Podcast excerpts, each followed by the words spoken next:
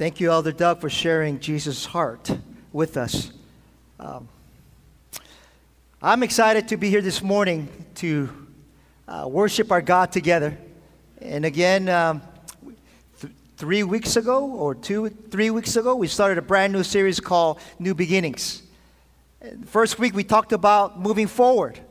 In order to start a new beginning, we need to forget about the past and focus what Christ has set before us. And last week we talked about um, biblical principles of pruning. You know, God wants to prune us because He wants to produce more fruit. In other words, He does not just want to be complacent where we're at. You've been fruitful last year, now this year you could take a vacation.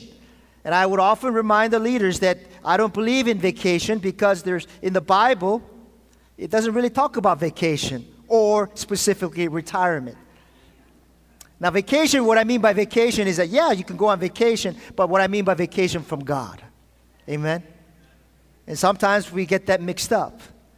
Sometimes we need a little break, and then we say, well, I need a little vacation, and we take a vacation from God as well. But God did not want that for us. So that He continues to say, okay, you, you are fruitful. I want you to be more fruitful because I want you to bless my people. And as you are blessing others, that you yourself will be blessed as you are part of UBC. Well, today we're going to talk about the wise and the foolish builders. And I'm sure all of you who are Bible readers and you love Scripture know this uh, story very well. It's a very popular story. And many believers, if not all, know this story very well. It is in Matthew chapter, excuse me, it's in Luke chapter 6, and that we will talk about that. So let's pray and ask for the anointing for God this morning, for Him to bless us and teach us His ways. Father, we thank you for this morning. Father, we thank you for allowing us to come together and to join together as one voice, as we sang earlier about what Jesus Christ has done for us. And Lord, we thank you for the privilege and an honor that we were able to partake in communion, that we were able to commune with you, taking the bread that represents the bread of life, the body of Christ, and also taking the drink that represents the blood of Christ. That is a sign of a, a, a, new covenant. We thank you for the new covenant that you have given unto us, a covenant that we have a deep relationship with our Heavenly Father. So we thank you for uh, allowing us to partake in it. And we ask now that you'll continue to bless us by your word. And I pray, Lord God, that this servant does not speak man's word or a man's opinion or, uh, or worldly thoughts or worldly words, but words that are coming from down from heaven. And I pray, Lord God, that he who have listening ears, we will hear your words. Father, I pray for the, the men and women that uh, may perhaps maybe be exhausted or tired this morning, but I pray that you will wake us up uh, to hear your word and to receive it. And as we receive it, apply it. That's what you're going to teach us this morning. Now, may the meditation of my heart and the words that are spoken through this servant may be pleasing to your sight. In the holy name of Christ we pray. Amen. If you could turn to the next slide, and I want you to draw your attention to the next slide. The research shows that 79% of Americans today profess they are Christians. Did you know that? 79% of Americans today profess that they are Christians. But if you look at the uh, chart, chart that was done by Lifeway Christian Resources, if you look at behind me, you notice that only 11% said they have read the whole Bible once. Now that's disturbing, isn't it? 79% Americans profess that they're Christians, but only 11% read the whole Bible. What I mean by the whole Bible means from Genesis to the New Testament, uh, to the New Testament revelation. Now, this is a rhetorical question, and I don't want to put you on an uh, uncomfortable spot. But if I ask any of all the people in this room, how many of you have read the whole Bible at least once? Now, I'm not going to ask you to raise your hands, okay? It's a rhetorical question. At least once. It's startling, isn't it? That only 11%. And I hope and pray for UBC that is much higher percent. And I hope and pray that the, uh, the members of UBC, that we're not 50%, we're not 60%, but we're 100%, that at least all of us here in this church read the Bible at least once. Amen? Oh, you, you, what was that response? Pastor Mark, we need some help here, brother. Amen? Come on, church, you could do better than that. Amen, amen. Now, 2,000 years ago, the disciples and the crowd had Jesus teaching them directly. Since then, God gave us the Bible as His way of teaching us for us to read, listen, and apply biblical principles in our lives. But as you can see, only 11% have read the whole Bible once. When I was a, a young pastor, beginning a, a ministry, the older pastor, who's seasoned pastor, who's about to retire, came up to me and said, Pastor Nick, you're just beginning your ministry. And he gave me this challenge and he said this above everything else, I know you're going to be busy with ministry. I know you're full of passion. I know you're full of fire and you want to change the world. I know you want to do all that. But one challenge I want to give you, he said, take time to read the Bible. And I want to challenge you to read the Bible 100 times. And when you read the Bible 100 times, it's going to make a difference in your own life it's going to make a difference. And I took that challenge, and I and every day I strive to take the strive to read His Word, read His Word over and over and over again. Sometimes I will read a different translation, but sometimes, but uh, but the point is, is that I read the Word daily. I have a routine of reading. I, I, I read New American Standard Version for my daily devotion, quiet time when I prepare for the message, I read the original text, Greek or Hebrew. But when I preach, I preach from the NIV text. See the diversity there?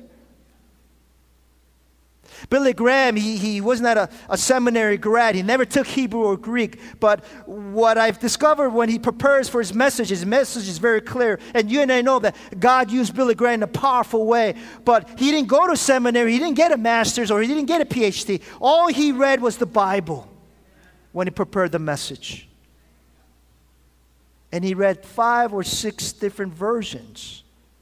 He read the NIV, he read the Good News, he read the Living Translation. He read the King James. He read the uh, New American Standard, and there's different types of translation because he wanted to get a different perspective from different authors. But even though their interpretation is different, but what? The foundation, the gospel stays the same. And so I want to challenge you this morning. If you have not read your Bible at least once, I challenge you to read it from Revelation to, excuse me, Genesis to Revelation. If you need help, there are resources that will help you and guide you to read the whole Bible in one year. Going through different passages. If you need help, we can provide that resource for you. If you already read it once, I want to challenge you to read it again. If you read it the third time, I want to challenge you to read it again.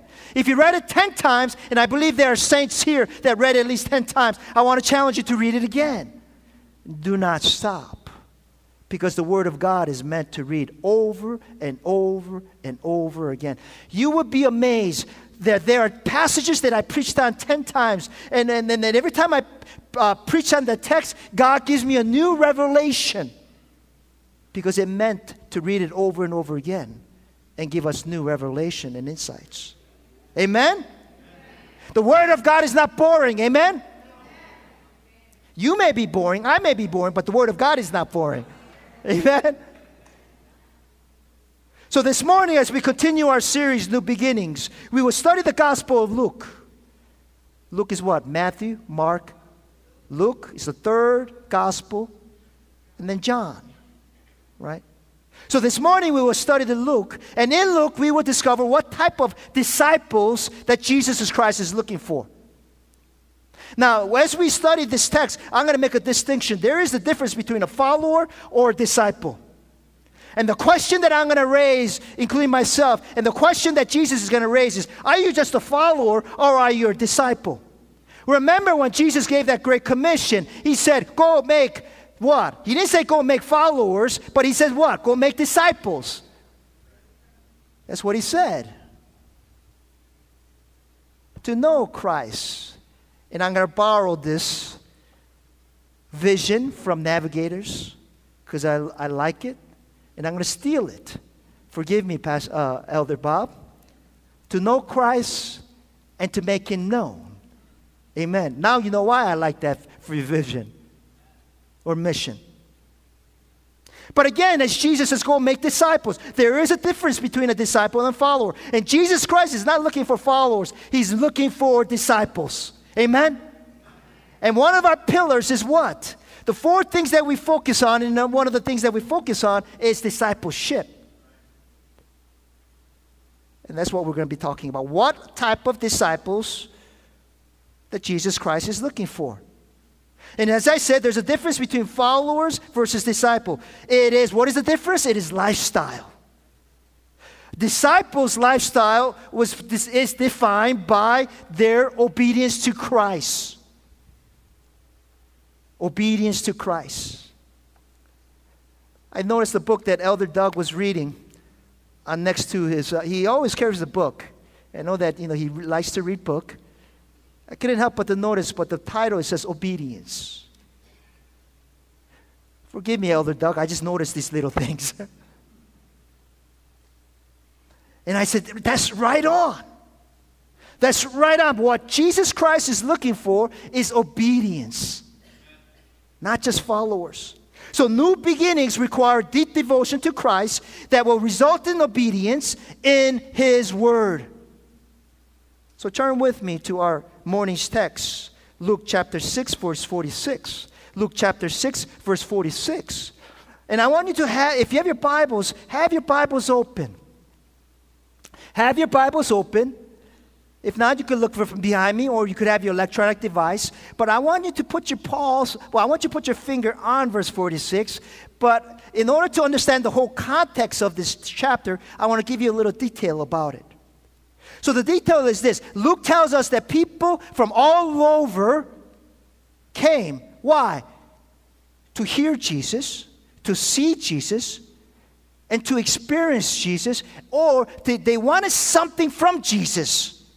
So Luke tells us people came from all different parts of the country or villages. And as a result, it was a large crowd. A great number of people came to hear and to be healed.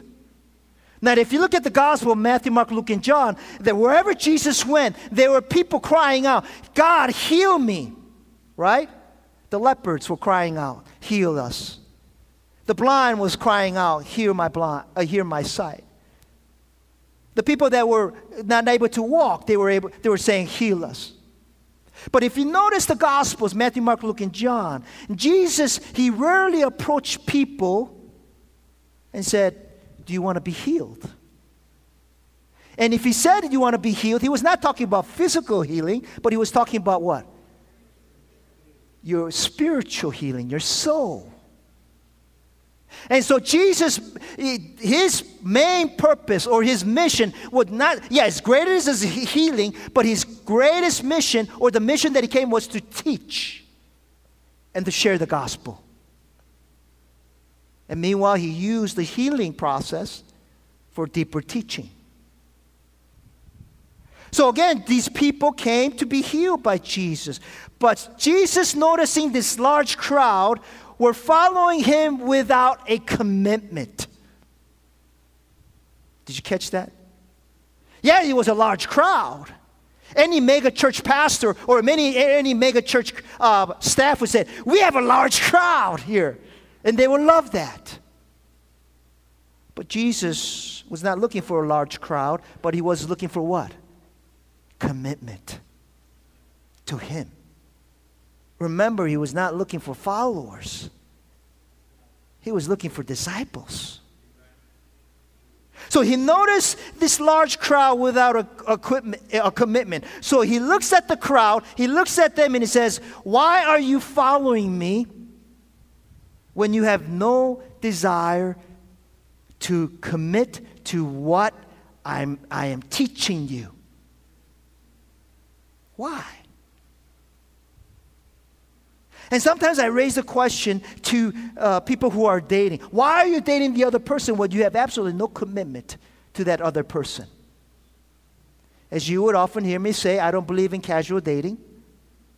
The purpose of dating is that you make a deep commitment that this is a potential husband or wife. And I believe love is a commitment, not emotional feeling.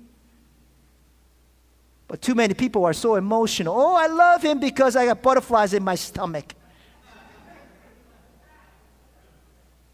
Oh, I love him because I perspire when I think about him. Oh, I love him because when I kiss him, my knees are about to buckle. You hear all that.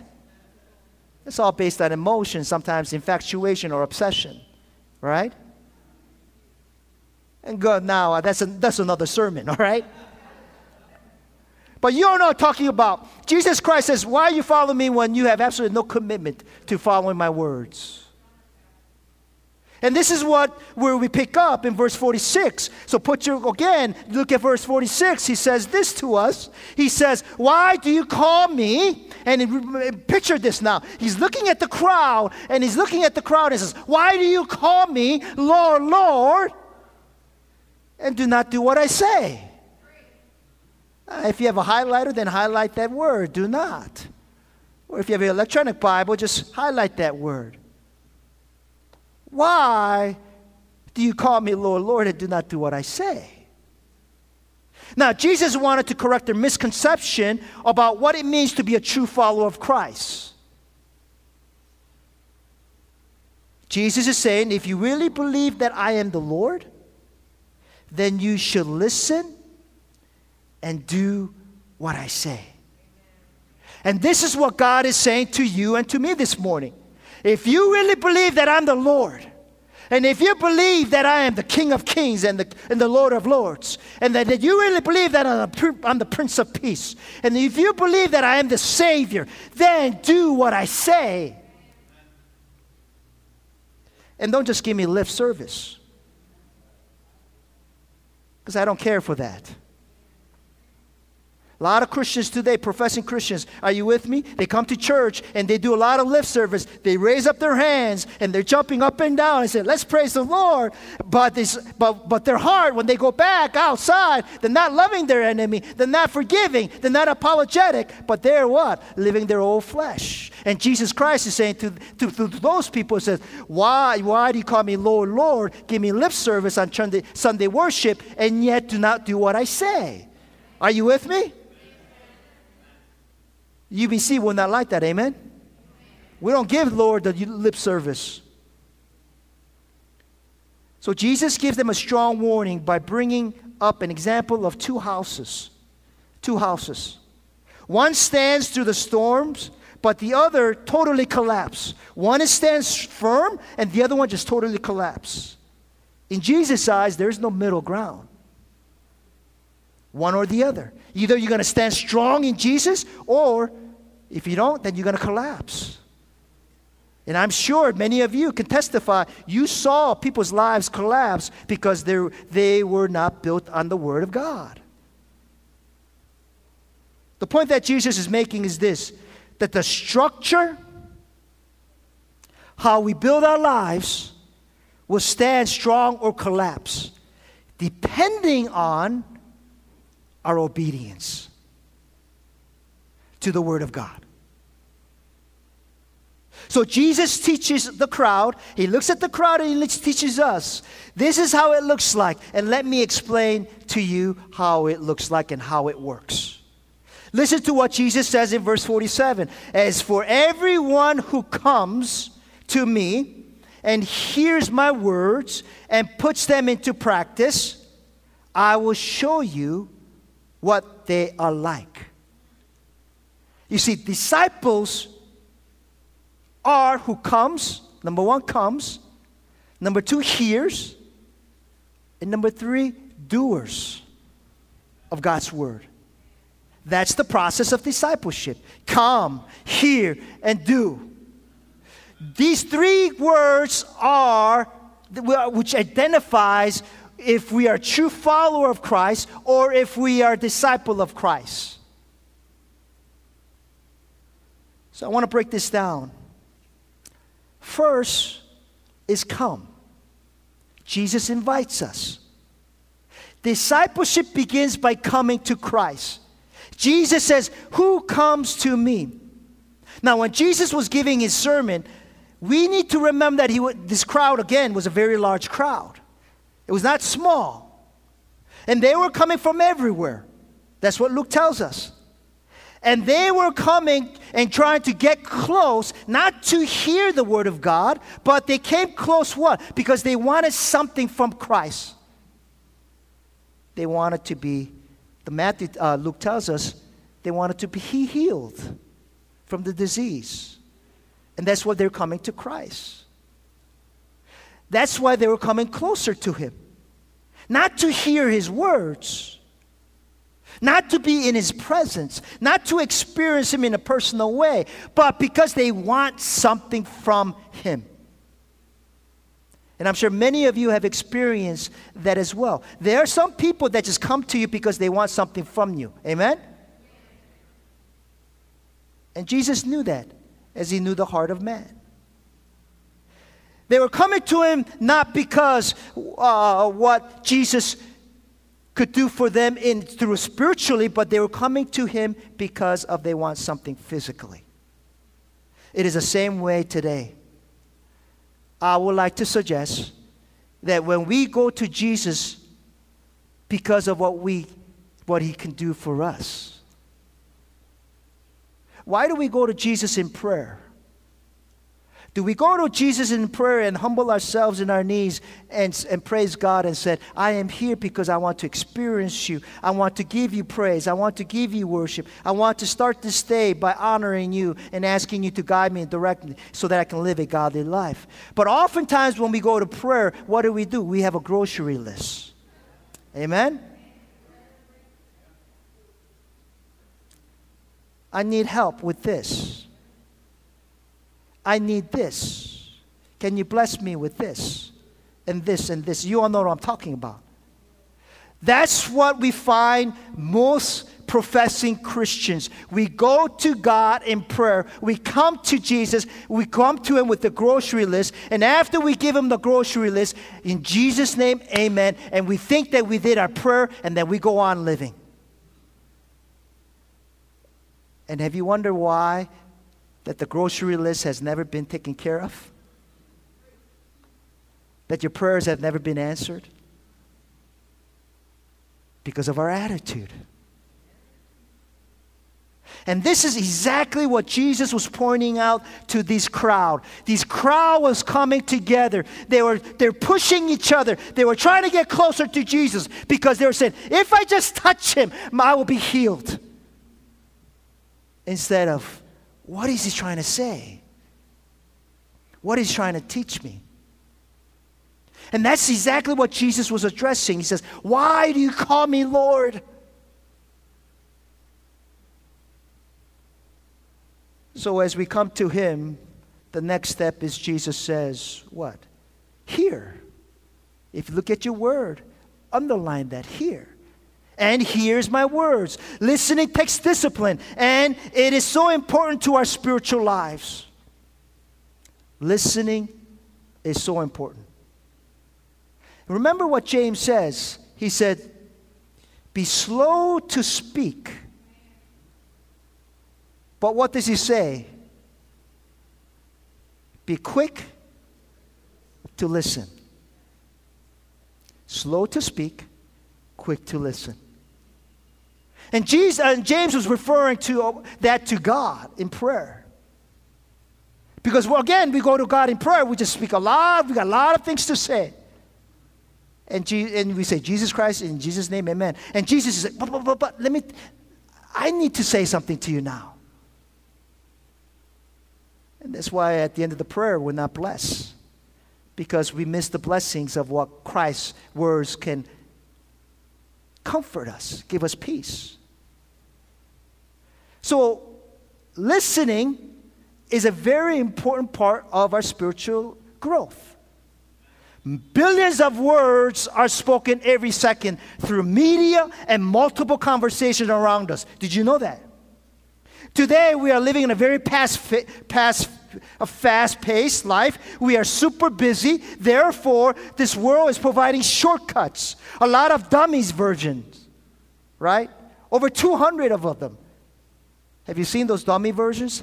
dummies for PC, dummies for fixing a pipe, dummy version of this and this, short versions because we, we don't have time for the full version. And sometimes we just have a short version of Bible too. Like those Bible apps, they have the Bible verse of the day. Just a verse a day, because you're too busy. You can't read the whole chapter, so you just read the one verse a day. But the problem is that if you just read that one verse, you're reading out of context and you don't know what it, the whole context means. Oftentimes, when I had to minister to parents, they would say, You know, I tell my children to honor the parents. And the parents get str- uh, frustrated because, again, you know, I tell my children, it's, it's in the Bible. The Bible says, honor your parents. They're not listening to us, and they get frustrated. And I look at the parents' eyes and I said, Can you read the whole Bible, the whole context? Yes, children obeys their parents, right? Children obeys the parents, honor their parents. But the following it says, parents do not exasperate your children. In other words, do not anger their children or frustrate them. Do you see where I'm getting at? If you want to quote a verse, you got to quote the whole chapter to understand the full context. We cannot just eisegete the text. That's a Greek, you know, that's a seminary word. You just can't take, pick and choose the verses that you like.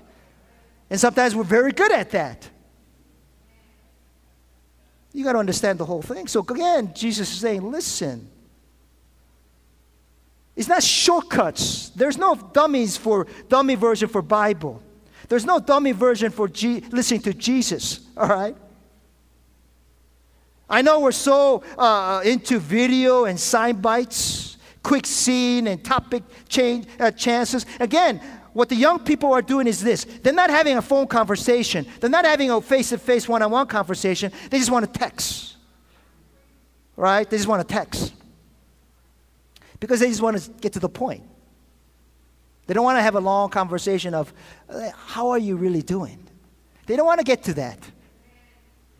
Some of them, they were just even say, they, they say, they don't even say, dear Pastor Nick. Some of them just say, oh, can you give me this? can you find this out? You know, at least I could say, hey, at least you could say, hey, Pastor Nick, or something in my old church, I, I, had a very a young congregation. They were in 20s and 30s. And so, but when I call these college students and young adults, they don't pick up the phone. But when I text them, are you with me? They reply like that. And that's the young folks. They don't get. And that's what Jesus Christ is saying here. You need to come and you need to hear. You need to hear. See, the problem is this is that yes, we want quick answers and quick responses. We don't want a long conversation. We just say, get to the point. Just what's your point? Get to it. But the thing is, the problem is that we bring that mindset into the church. When the pastor is preaching too long, it's like, Pastor, just get to the point. right? When the worship, when the worship team, the song is too long, it's like, hey, Mike, you're just singing too long, man. Just get to the point. Let's sing the stanza and done. We're done. That's the problem that we bring into. That's the problem when we bring into the church. But again, Jesus Christ is reminding us: is listen, listen, listen.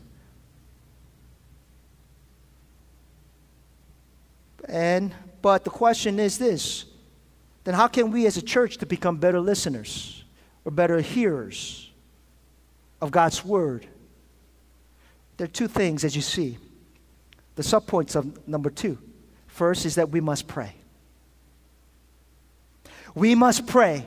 But we must pray in, the, terms of not asking God, saying, doing this and that, giving a grocery list, but we must sit and discipline ourselves that we listen to what God has to say to us.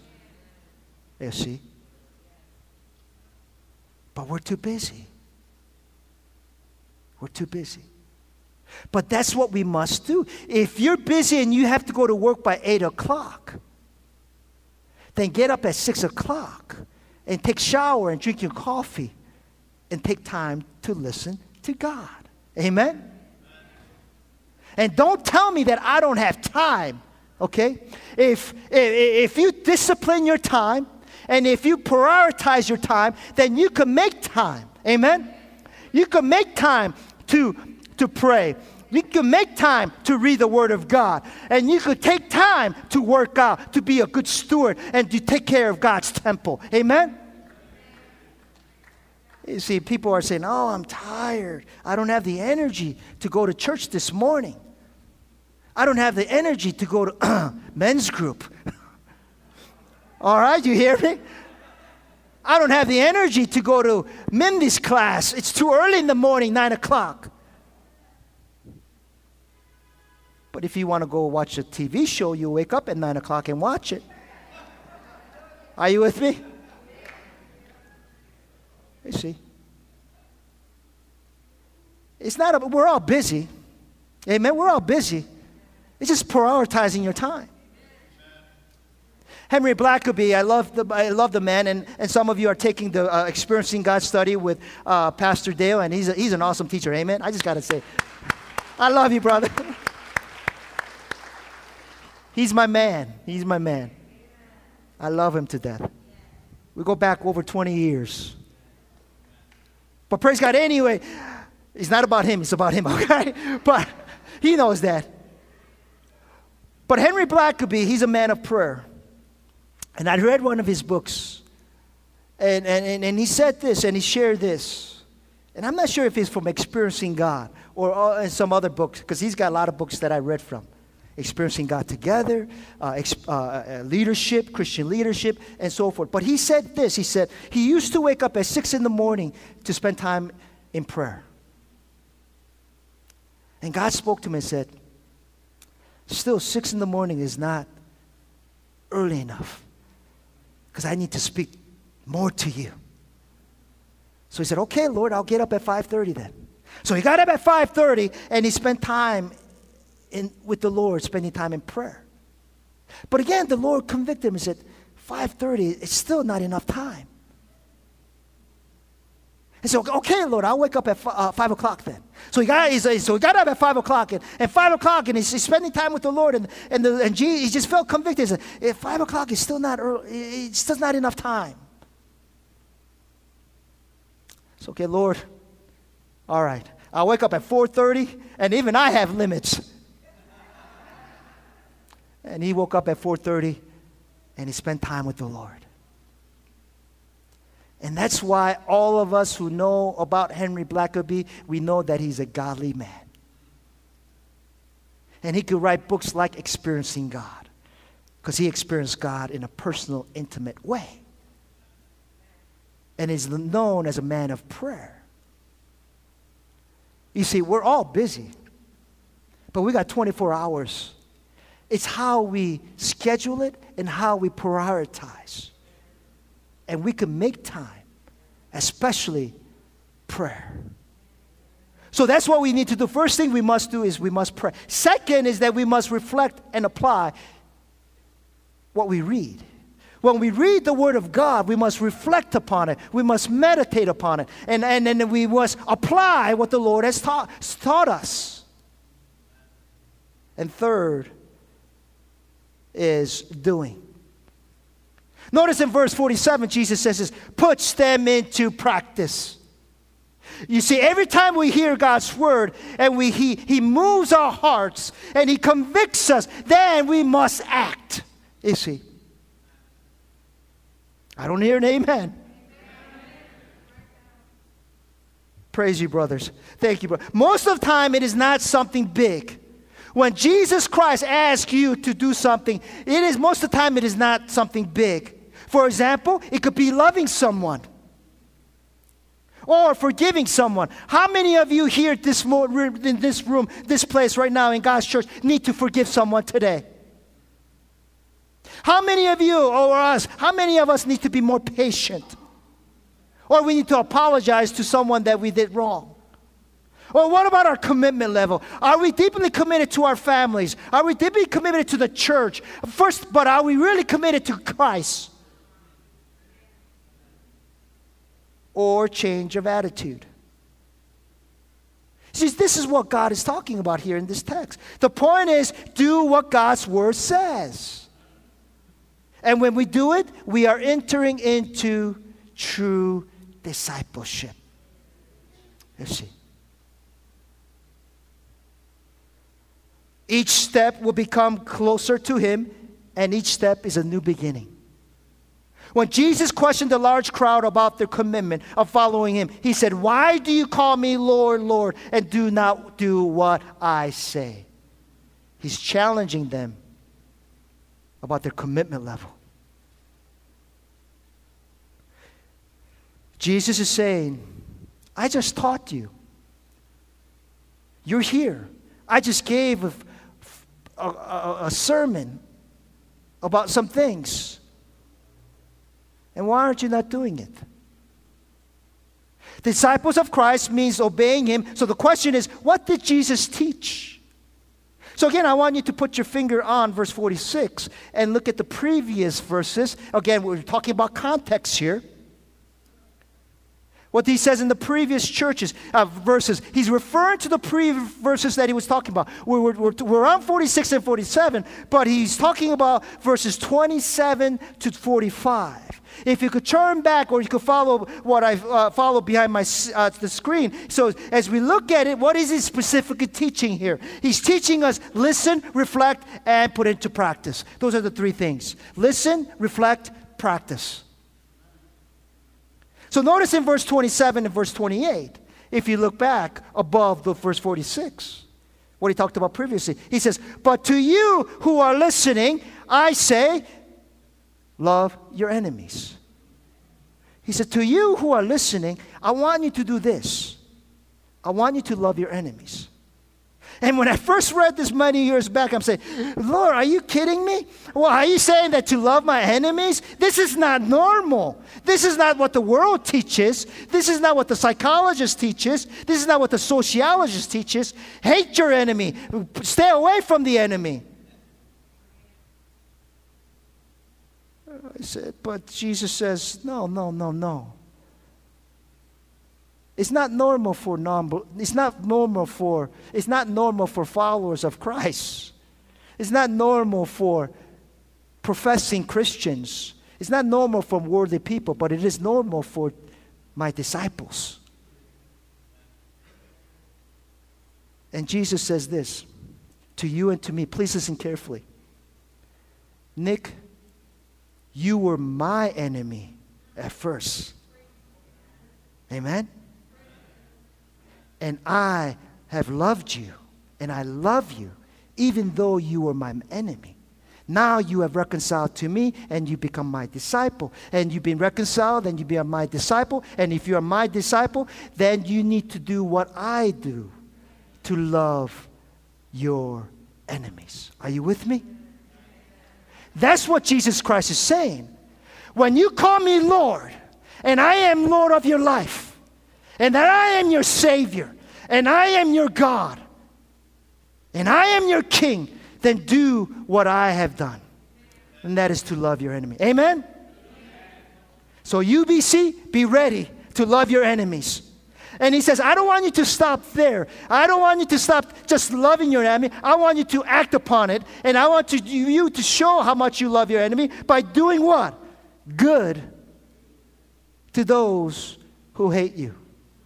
Again, I'm like, Jesus, you know,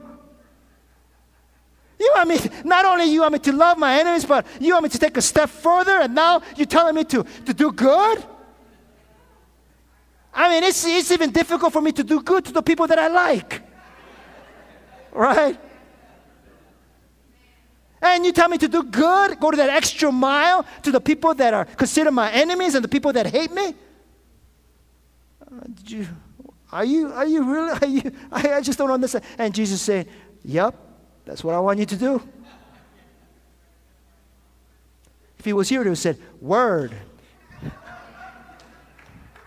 Yeah, I want you to do that. Do good to those who hate you. And Jesus continues not only good, bless. Bless those who curse you. And check this out pray for those who mistreat you. Wow.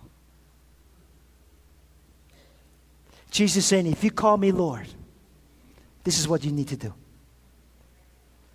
This is what it means to be my disciple. This is the kind of disciples that I'm looking for. I'm not looking for no commitment. I'm not looking for just followers. I'm not looking for just Sunday Christians. Loved ones, this is what we are called to do. And Jesus also gives us a practical reason why we should do this. He, check this out in verse 31. As you look at it uh, behind me, he says, What? Do to others as you would have them what? Do to you.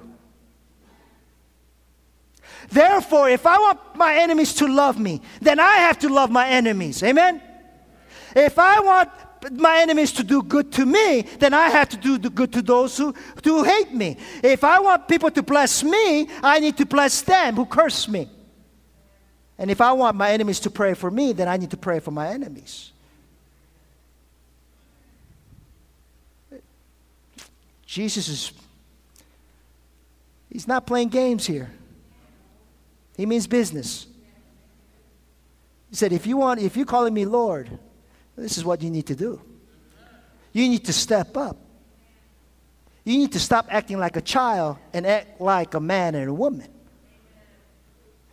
Remember, Paul what says this? I can't help but to quote Paul because he's my man. He says, What? When I was a child, I thought like a child. Are you with me? But now that I, that I am fully grown, I leave my foolish things of a child back. I leave it behind because I'm no longer a child, but I am a man and a man of God. And therefore, I will act like a man of God. So, men and women, we need to act like a man and woman of God. Amen? We leave our childish things behind us because we have a new beginning in Christ. Get rid of all that. And that's what Jesus is saying. Brothers and sisters, when we are loving, doing good, blessing, and praying for someone who judge who does not deserve it, we are showing mercy and we are not judging anyone, but accepting. That's what it means to be a disciple of Jesus Christ. That's what it means to be the bride of Christ. That's what it means that we are the body of Christ. That's what it means to be the Uptown Baptist Church. We are not judges, we, are, we show mercy. Amen? We are not judges, we accept. Notice in verse 37 he says, Do not judge, you will be you will not be judged. Forgive and you will be forgiven. Jesus is not saying we should not make any moral judgment, but what he is saying is that when we do make judgments, that we judge accordingly with the mind of Christ. Because if we spend time in reading His Word and we reflect and meditate, and if we spend time in prayer, then we have the mind of Christ and that we will make moral good judgments. And this will lead us to forgiveness. that if we reflect and put into practice and pray as a result of prayer, then we will forgive. If Jesus Christ has forgiven a sinner like me, then how dare am I not to forgive others who have wronged against me? Amen? And to me, Nick, you are being arrogant and selfish. That you being forgiven and yet you don't forgive. There's a parable about that, right? That master that, that he owned how many? And the master forgave him for uh, uh some, some amount. I can't think of the idea right now, the amount, but you all know what I'm talking about. And that he went to his servant and that he did not forgive that servant. And so the master found out and says, How dare you? And he put him into jail. He said, I forgave you your debts.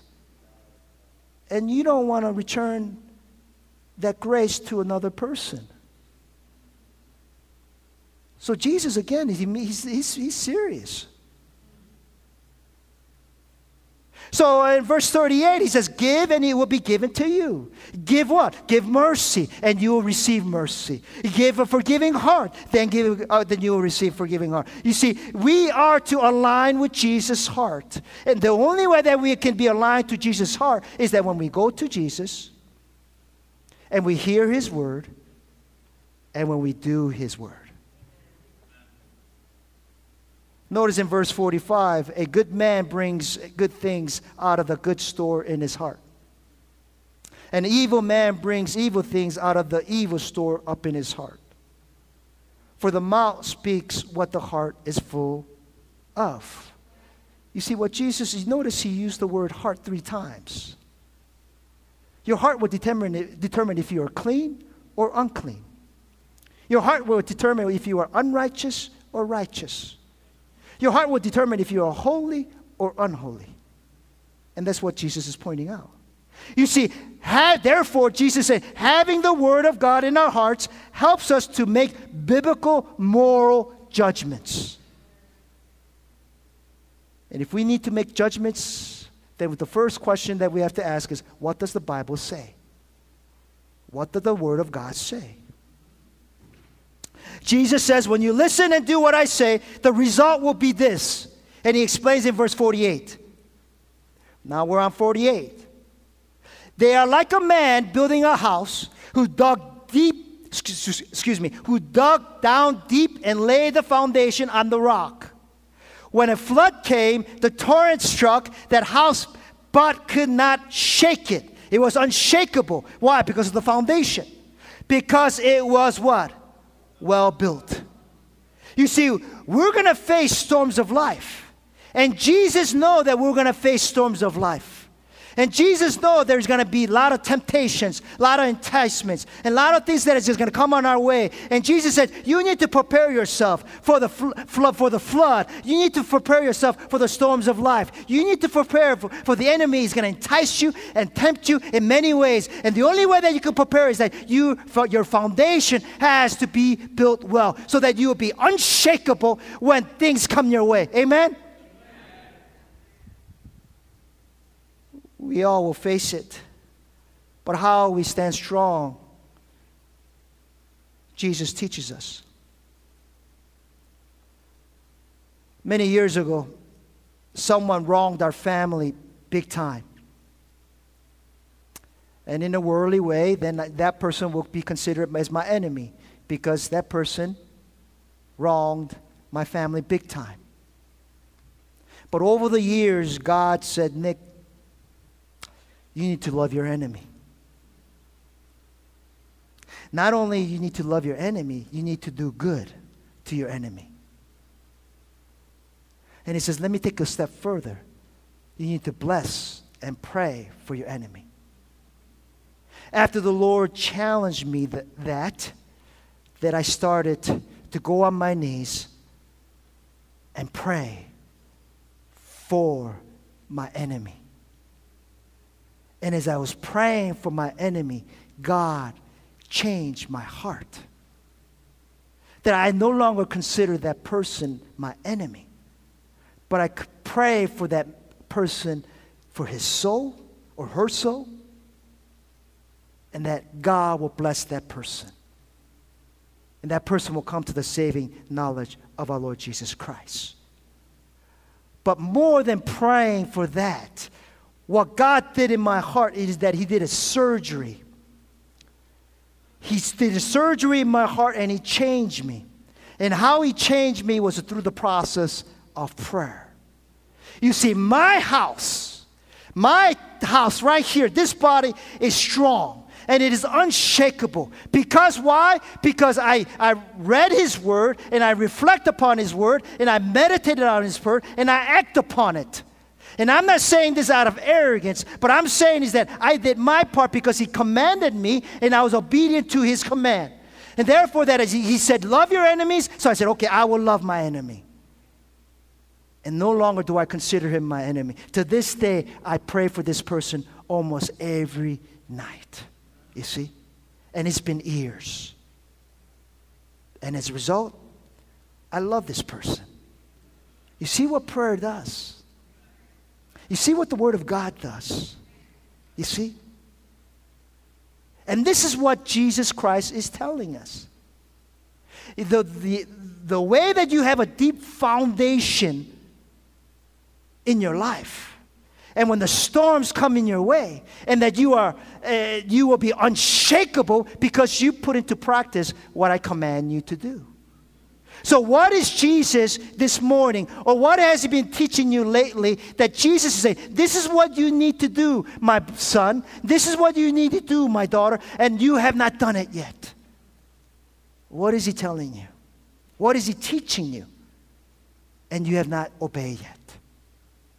You have not followed. And that is why I believe Jesus is reminding me, Jesus is reminding you, Jesus is reminding this beautiful Uptown Baptist Church do what I say.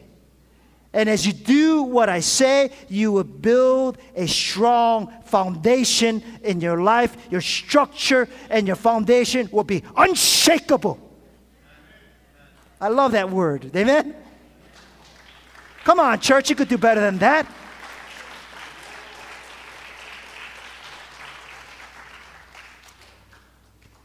But he says this the person that is opposite of obedience, the person who does not do what I tell them to do, the person that is not committed, the person who is just a Sunday follower. He says this in verse 49. Notice what he says. But the one who hears my words and do, does not put them into practice is like a man who built a house on a ground without what? Foundation. And naturally, the moment the torrent struck, when the life storms come their way, that house, what happens? It collapsed and its destruction was complete. Wow. You can't get any more clear than that. Right? Last month on July, uh, excuse me, last month on June 23rd, most of you, if not all of you, had heard the news that a, a condo from Miami collapsed. To this day, 97 lives were taken. The experts say there was a structural and foundational damage, and as a result, it just sank. Similar to what Jesus is saying here built on a house on the ground without a foundation. Without a true foundation, if there's damage, then it collapses. But the problem is this if we don't have a strong foundation, and if our own lives collapse, then the people around us is affected as well. Amen? Our family is affected by the collapse of your foundation. Your, your co-workers, your neighbor, and let me say this, your church. It affects your church. You see? It's bigger than you. Because of the foundation, 97 people's lives were taken. those lives could have been saved if they repaired the structural damage. But nothing was done, it was ignored. Brothers and sisters, how is your foundation today? Is it built on the solid rock of Jesus Christ or is it built on something else? If your foundation is weak and it collapses, it not only affects your life, but the people that are around you as well. So please note that. In closing, Jesus is very clear on this. There is only two houses being built one with a strong foundation and one without. The question is, what type of house are you building? Where must we begin? We must begin by coming to Jesus. Second, to hear his teaching. And third,